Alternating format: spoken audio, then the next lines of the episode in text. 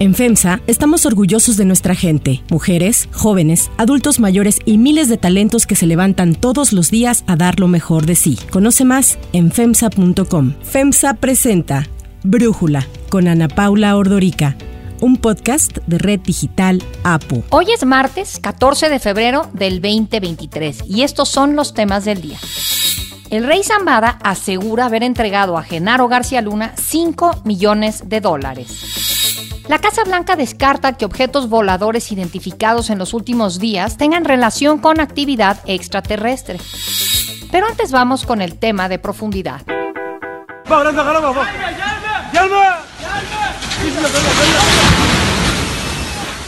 Así sonó el terremoto magnitud 7.8 que sacudió el pasado 6 de febrero el sur y este de Turquía y el norte y oeste de Siria poco después de las 4 de la mañana. El primer sismo ocurrió a 34 kilómetros al oeste de la ciudad de Gaziantep, seguido de varios más con una de las réplicas más grandes de 7.5 grados, que fue grabada en vivo por un reportero.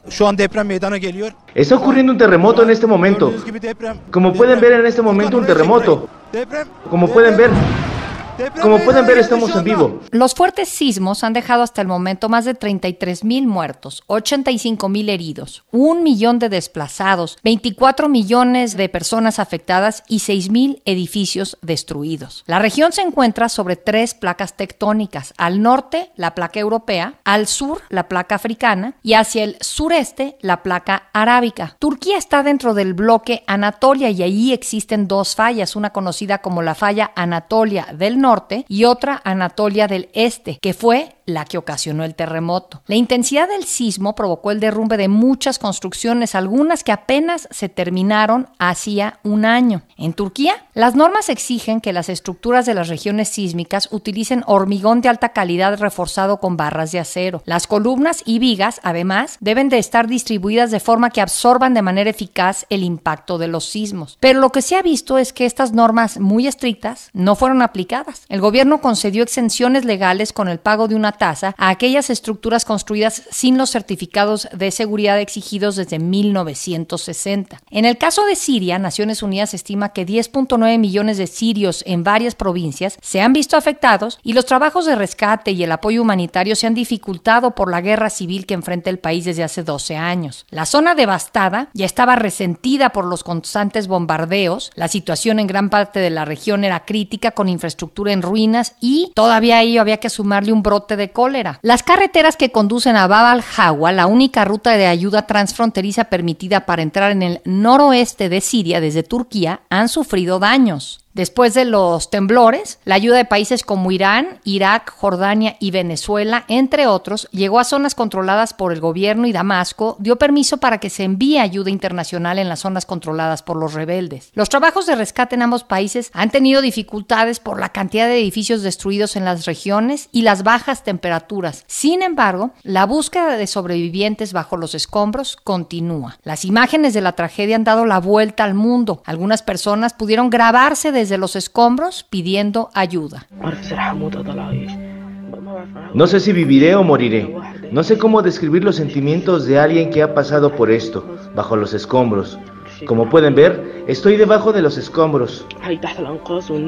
Como ven, estoy debajo de los escombros. En medio del desastre, las críticas crecen en contra del presidente de Turquía, Recep Tayyip Erdogan, debido a una lenta respuesta ante el desastre. Erdogan reconoció que hubo problemas al inicio y recalcó que era imposible prepararse para una situación de esta magnitud. El presidente turco ha permanecido en el poder durante dos décadas y enfrentará elecciones en mayo, que ya de por sí eran difíciles antes de los sismos por una economía tan valiente y una tasa de inflación que supera el 50%. Para Brújula, el escritor Marwan Soto Antaki nos habla del ángulo geopolítico de esta tragedia. Ha pasado una semana del sismo y se siguen descubriendo nuevos vacíos y nuevos silencios, tan profundos como el dolor de una guerra que cumplirá 12 años en unas semanas. La catástrofe de una década en conflicto dejó un país inmensamente dividido. No es lo mismo el terremoto en la zona controlada por el régimen que en la controlada por Hayat Tahrir al-Sham o las milicias kurdas. Cuando llegaron a Alepo los aviones de Irán, de Irak, de Emiratos, de Argelia, etc., sus cargamentos controlados por la dictadura terminaron en las manos de la dictadura. Ya había ocurrido con las vacunas, tampoco llegaron a las zonas opositoras. Bab al-Hawa, al noroeste, estaba dañado. El único corredor humanitario habilitado desde que China y Rusia vetaron los dos que funcionaron hasta 2020, a los días del sismo. Antonio Guterres, secretario general de Naciones Unidas, anunció el cruce de seis camiones, pero eran camiones cargados previamente, no tenían ningún contenido dedicado al terremoto. Del otro lado de la frontera se acercan las elecciones turcas. Todos los contendientes, incluyendo Erdogan, habían hecho campaña anunciando que devolverían a sus tres millones y medio de refugiados sirios. ¿A dónde los quieren devolver ahora? La emergencia que declaró tras los terremotos en 10 provincias del sur durará tres meses. Va a terminar justo cuando sean las próximas elecciones. Más de 100 países apoyan con el envío de equipos para remover escombros y personal médico, así como de búsqueda y rescate. Entre otros, Estados Unidos se comprometió a ayudar a los residentes de ambos lados de la frontera entre Turquía y Siria, pero descartaron cualquier tipo de trato con el gobierno sirio. Soldados rusos son los que sí apoyan a Siria. Equipos de socorro se encuentran en Turquía ayudando en todos estos trabajos. México también participa. La delegación mexicana que viajó a Turquía para apoyar a las víctimas está integrada por 150 elementos, entre ellos 16 binomios caninos de la Secretaría de la Defensa Nacional, Marina y Cruz Roja Mexicana. De acuerdo con las autoridades mexicanas, el equipo de rescate, incluyendo a los topos, ha participado en la localización de sobrevivientes y de personas fallecidas, así como de apoyo médico.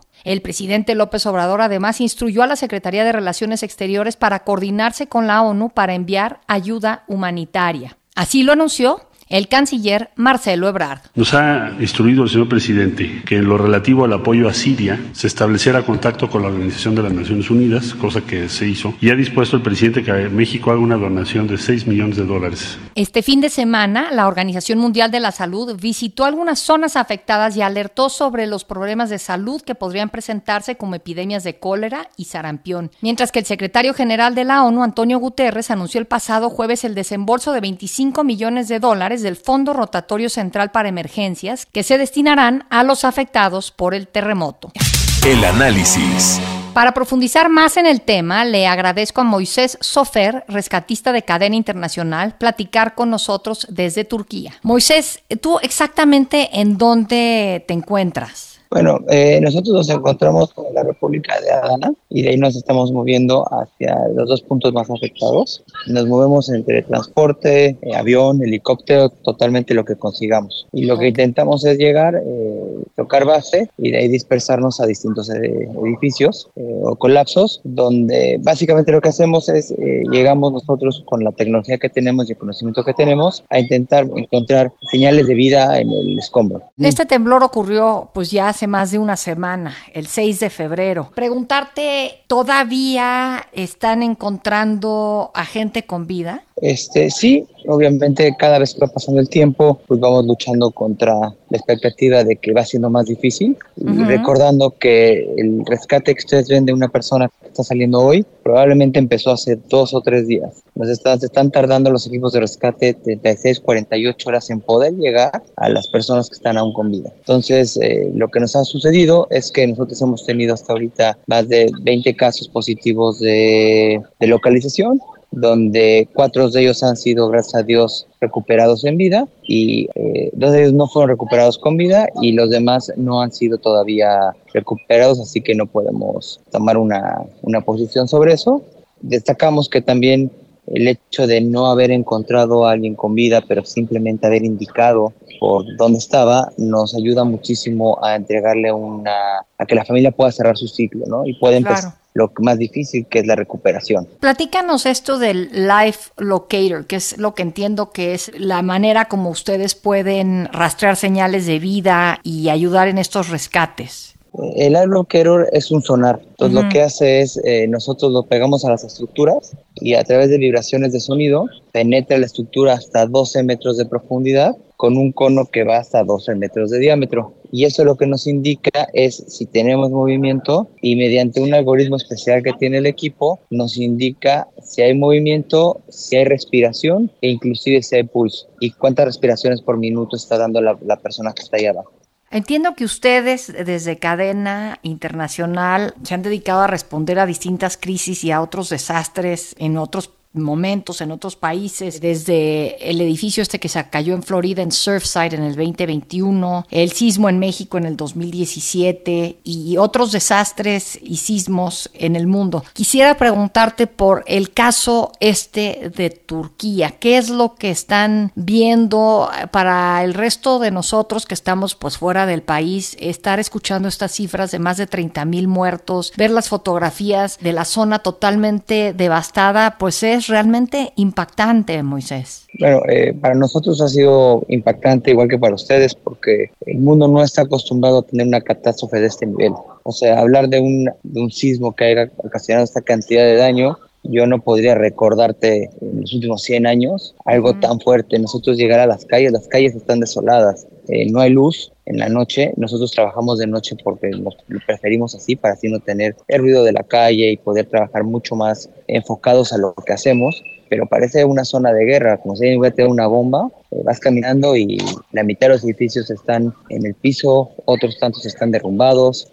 Ha sido un, un, contraste muy, muy grande hacia lo que el mundo está acostumbrado en cuanto a este tipo de desastres. ¿Y hay manera de ayudar o apoyarlos a ustedes en esta pues, labor titánica que están haciendo allá? Pues básicamente a nosotros nos apoyan muchísimo los donativos de las personas. Eh, hay que recordar que Cadena Internacional no únicamente son rescates, sino es la parte humanitaria. Y la fase 2, que es como le llamamos nosotros, apenas empieza. Y es una fase donde más recursos se requieren, donde más tiempo hay que invertir, porque ahora empieza la parte de ayudar a las familias a continuar con su vida. Estas ciudades, en lo que podemos apreciar nosotros, son ciudades que no se pueden repoblar, es decir, eh, no, no, puedes tirar el edificio y, reconstruir ahí otro. Entonces, eh, en nuestra fase que empezamos ahorita, eh, nosotros ya empezamos con la logística para empezar a traer albergues, para empezar a dar ayuda psicológica, ayuda económica. Entonces, la mejor forma que tiene la gente de ayudarnos desde fuera es a través de los donativos para que podamos eh, invertir ese dinero en ayudarlos con los albergues, como te digo, con comida, con doctores, etcétera. Tengo aquí ya el link para poder ayudarlos en sus donativos. Moisés, lo vamos a poner en las notas del episodio para que quienes nos escuchen y quieran ayudar eh, lo puedan hacer. Ahora, yo quisiera preguntarte, ustedes estando ahí, ¿qué saben del sismo en Siria? Porque, pues evidentemente ahí con el problema de la guerra civil, con el mandato de Bashar al-Assad, no entiendo cómo están pudiendo lidiar con la catástrofe. Siria es un caso un poquito distinto, ya que ellos no aceptan la ayuda internacional de todos los países. Por lo tanto, nosotros estamos dispuestos a ayudar hasta donde nos permita. ¿Pero sí están pudiendo entrar y ayudar? Según el conocimiento que tengo yo, sí hay organizaciones que han podido entrar, pero es básicamente local. También tengo entendido, ellos han tenido problemas en el mismo Siria con las mismas eh, pueblos que tienen, que han tenido algún par de conflictos entre ellos y eso ha entorpecido un poco las labores de rescate, sobre todo por la seguridad. ¿Y cuántos mexicanos están ahí por parte de Cadena Internacional en Turquía, Moisés? En cadena estamos actualmente 12 mexicanos, eh, vinimos seis del grupo de rescate con un grupo de seis médicos especialistas, principalmente ortopedia, anestesia y dolor. Y la chama importante viene ahorita, donde viene ya nuestra segunda brigada, con toda la parte humanitaria. Moisés, pues mucho valor, mucho éxito para seguir en esta lucha. Muchísimas gracias por haber podido tomarnos la comunicación. Muchísimas gracias a ustedes por estar pendiente de nosotros y agradecemos tu espacio para comunicar de todo lo que está sucediendo. Si te gusta escuchar Brújula, te invitamos a que te suscribas en tu aplicación favorita o que descargues la aplicación Apo Digital. Es totalmente gratis y si te suscribes será más fácil para ti escucharnos. Además, nos puedes dejar un comentario o calificar el podcast para que sigamos creciendo y mejorando para ti. Hay otras noticias para tomar en cuenta. 1. El rey Zambada. La etapa de alegatos de la Fiscalía en el juicio en contra del exsecretario de Seguridad Pública Genaro García Luna entró en su recta final y ayer subió al estrado uno de los testigos estrella de la Fiscalía, Jesús el Rey Zambada. El rey declaró que pagó 5 millones de dólares a García Luna en el restaurante Champs-Élysées, que ya había sido mencionado como el punto donde los cárteles entregaban sobornos a las autoridades mexicanas. El hermano de Ismael El Mayo Zambada, líder de una facción del cártel de Sinaloa, dijo que el dinero se lo entregó entregó a García Luna a través del abogado Oscar Paredes, que trabajaba también para el cártel y quien era el encargado de mantener los contactos con los responsables del gobierno y de pagar los sobornos. Según el rey, Paredes les alertó que García Luna iba a ser nombrado secretario de Seguridad Pública con la llegada del gobierno de Felipe Calderón, después de haber dirigido la Agencia Federal de Investigación durante el sexenio de Vicente Fox. El testigo indicó que fueron advertidos que era importante entrar en contacto con García Luna para conseguir protección para el mayo. Describió dos reuniones, una a finales del 2006 cuando le dio a Oscar Paredes 3 millones de dólares en un maletín y mochila deportiva para que se los entregara a García Luna, lo cual ocurrió, según declaró, en una sala privada del restaurante. Él, desde el bar del restaurante, corroboró que García Luna recibió el dinero y se lo llevó. El rey también indicó que tenía información de que desde el cártel de Sinaloa se le pagaron 1.5 millones de dólares mensuales a García Luna. Además de los pagos al exsecretario de Seguridad, el rey confirmó señalamientos que otros testigos han hecho a lo largo del juicio. Por ejemplo, el tráfico de drogas en el aeropuerto internacional de la Ciudad de México. Para Brújula, Omar Sánchez de Tagle, director de N Focus, unidad de periodismo de investigación de Televisa Univisión, nos habla sobre lo ocurrido en la audiencia de ayer y lo que se espera para los próximos días. Testificó bajo juramento que él personalmente le había entregado sobornos al exsecretario de Seguridad Pública a cambio de protección. Se espera que la defensa de García Luna comience a llamar a sus propios testigos, pero sin duda alguna el testimonio de este hombre fue clave para las investigaciones y acusaciones que hay en contra de Genaro García Luna. Seguirá todavía esta audiencia del rey Zambada en donde será el testigo clave. Después vendrá un testigo, eh, pues digamos, importante para la, la, Fiscalía de los Estados Unidos, que es George Diet, que él mostrará por segunda vez pues las fotos de las propiedades de Genaro García Luna. Después vendrá un asesor policíaco y lo que no sabemos es quién será el testigo clave que pondrá hacia el martes, miércoles la defensa de Genaro García Luna. Será un testigo clave que su testimonio aseguran no durará más allá de 30 minutos y después de esto literalmente se acabó eh, pues con los argumentos finales que presenten tanto la defensa como la fiscalía y de ahí la próxima semana seguramente estará deliberando el jurado la inocencia o culpabilidad de Genaro García Luna. 2 extraterrestres?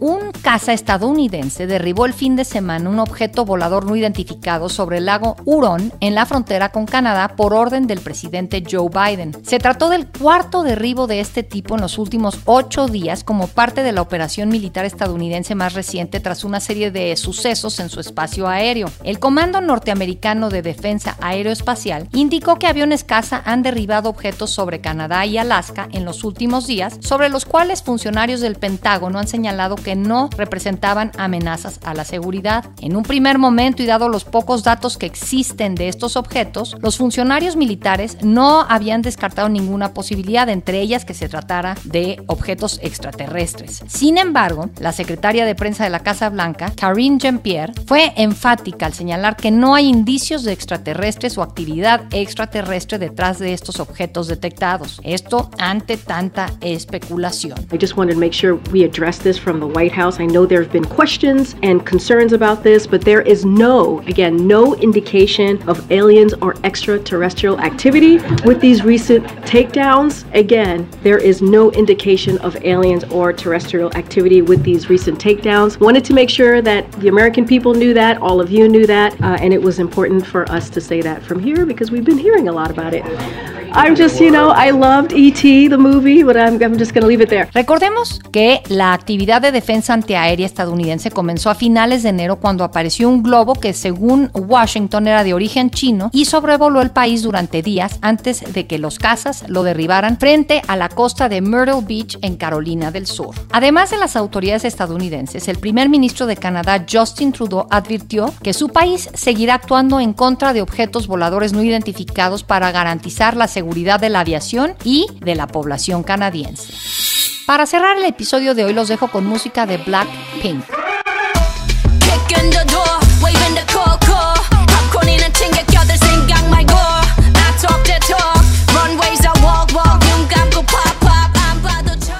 Grupo surcoreano, se presentará en la Ciudad de México el próximo 26 y 27 de abril como parte de su gira Born Pink World Tour. La banda musical representante del K-pop femenino alcanzó el primer lugar de los Billboard en la categoría de larga duración con el álbum Born Pink. De acuerdo con Google, México es el país fuera de Asia en donde más son escuchadas en YouTube. Para estos conciertos el boleto más caro incluso llegó a un precio de 29.500 pesos. So good, yeah, looks so sweet. Hey. Looking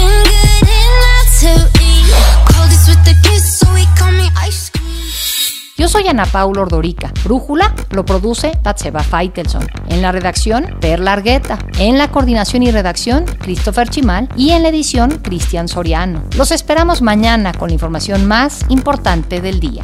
Oxo, Farmacias ISA, Cruz Verde, Oxo Gas, Coca-Cola FEMSA, Invera, Torrey y PTM son algunas de las muchas empresas que crean más de 245 mil empleos tan solo en México y generan valor como parte de FEMSA. FEMSA presentó Brújula con Ana Paula Ordorica, un podcast de Red Digital APO.